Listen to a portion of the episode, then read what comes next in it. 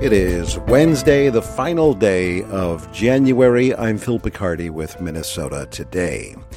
We've had less salt on the roadways this winter because there's been little to melt. But ahead, we'll hear that more Minnesota communities hope to curb the salt even when it's harsh out.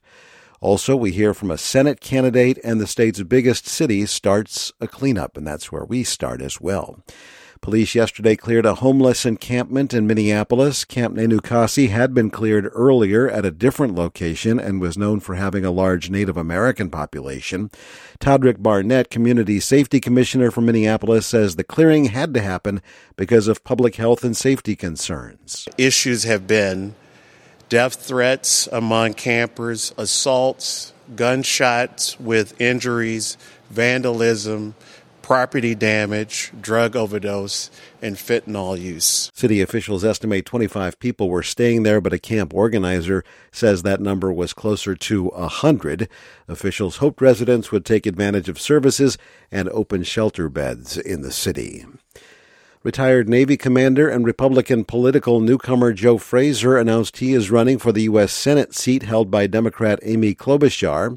Fraser believes hardcore Republicans will vote for him in November, even though many of his views on abortion and immigration sound more moderate. They'll vote for me um, because I stand for Republican ideals a smaller government, more efficient government, uh, individual rights and liberties and freedoms. I think that's uh, that's right in that wheelhouse. Four other Republican candidates have filed campaign committees with the Federal Elections Commission. The Hennepin Technical College campus in Brooklyn Park went on lockdown for a time yesterday after a suspect in an armed robbery ran into the building. It happened during the noon hour. Brooklyn Park police say officers located the suspect hiding in a restroom and arrested him without further incident.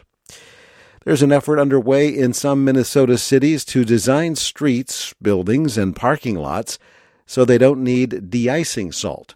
Kirsti Marohn has more on that. Chloride from road salt is a major source of pollution in Minnesota waterways, where it's toxic to fish and aquatic life.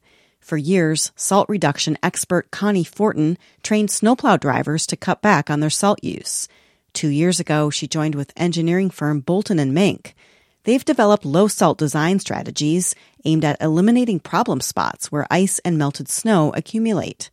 Fortin says many of the ideas are simple, but can make a big difference. Whenever anything's in the shade in the winter, it is slower to recover and it requires more salt because it's less safe. So we're just looking at the shadows of how we can position things or choose our vegetation differently to create less shadows. Five pilot cities have adopted low salt design, including Bloomington, Eden Prairie, Minnetonka, Hopkins, and Richfield.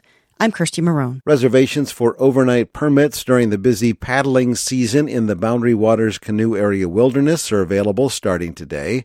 A permit is required for all overnight trips into the popular canoe area from May through September.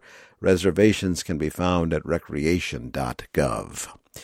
In sports, the Timberwolves host the Dallas Mavericks tonight in Minneapolis. The Gopher women's basketball team hosts Penn State tonight. In the weather forecast, record warm temperatures expected today.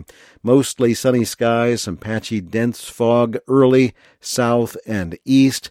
High temperatures upper 30s to mid 40s north, highs in the 50s in the south. Tonight, partly cloudy skies, lows mid 20s to low 30s. Thursday, partly sunny, not quite as warm. High temperatures in the 30s north to the upper 40s in the south. That's all the news from Minnesota today. Emily Reese updates the podcast this afternoon. Check out the news anytime, mprnews.org.